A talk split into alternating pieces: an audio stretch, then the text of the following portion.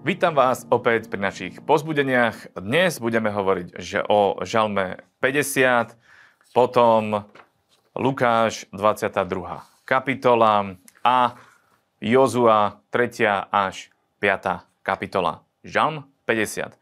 Žalm 50 hovorí o tom, aký je Boh e, úžasný tvorca, stvoriteľ. Neviem, či ste niekedy nad tým rozmýšľali, ale Bože, Boh je veľmi kreatívny to, ako je postavený svet, to, ako sú ustanovené všetky zákony.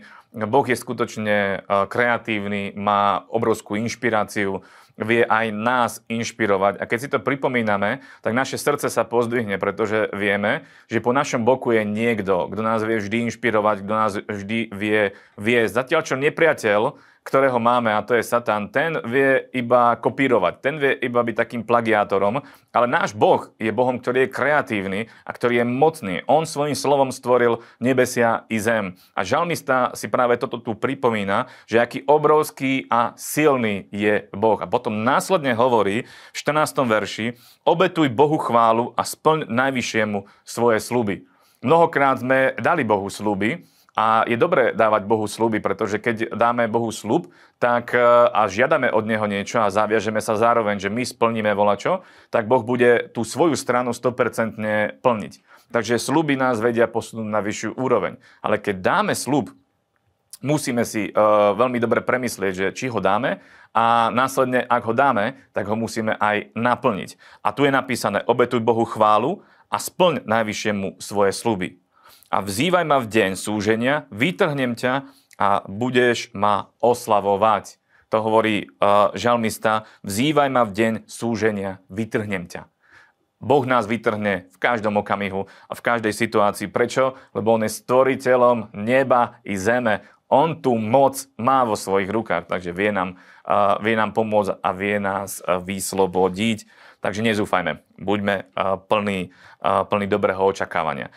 Lukáš 22. kapitola. Tu by som sa chcel venovať jednej veci, ktorú mnohokrát som si všimol na ľuďoch a to je, že my ľudia vieme byť hodne súťaživí a vieme sa predbiehať, že kto bude toho viacej mať, kto viacej dosiahne a mať nejak, takéto nejaké prvenstvo, ale Ježiš tu aj svojim učeníkom, ktorí medzi sebou práve toto rozoberali, že kto je vyšší, tak Ježiš im veľmi krásne dáva čo majú robiť a ako sa majú správať. V 26. verši je napísané, ale vy nie tak, väčší medzi vami nech je ako mladší a vodca ako ten, ktorý slúži.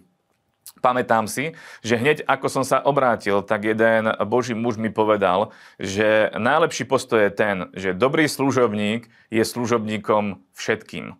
To znamená, že ak ja som správny služobník, tak budem slúžiť všetkým. A nie budem ja očakávať, aby ľudia slúžili mne, ale máme ísť v šlapajách Ježiša Krista, ktorý prišiel slúžiť iným a hoci on je kráľom, hoci on má veškerú vládu vo svojich rukách, tak on sa ponížil, stal sa človekom, Boží syn sa stal človekom a prišiel sú, slúžiť nám, ľuďom, prišiel nás zachrániť, je nám vzorom, takže uh, napodobňuj, napodobňujme ho, tak ako je napísané, aby sme ho napodobňovali. A buďme uh, služobníkmi, slúžme druhým a majme jedni druhých za vyšších od seba a Boh bude na našej strane a bude nás pozdvihovať. Poďme teraz ešte ďalej na Jozua 3 až 5. A tu je prechod cez Jordán.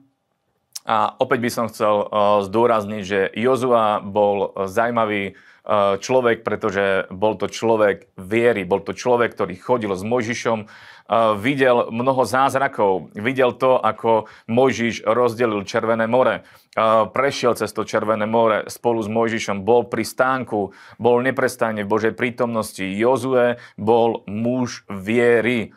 A keď Boh ho začal povyšovať a začal ho dosadzovať do tej, do tej funkcie vodcu, po Mojžišovi, tak uh, verím tomu, že Jozue uh, možno rozmýšľal, že či bude na to hodný, či bude dostatočný, či to bude zvládať, ale Boh ho hodne, uh, hodne uh, posilňoval a hovorí mu, že ja budem s tebou a ja ťa začnem povyšovať.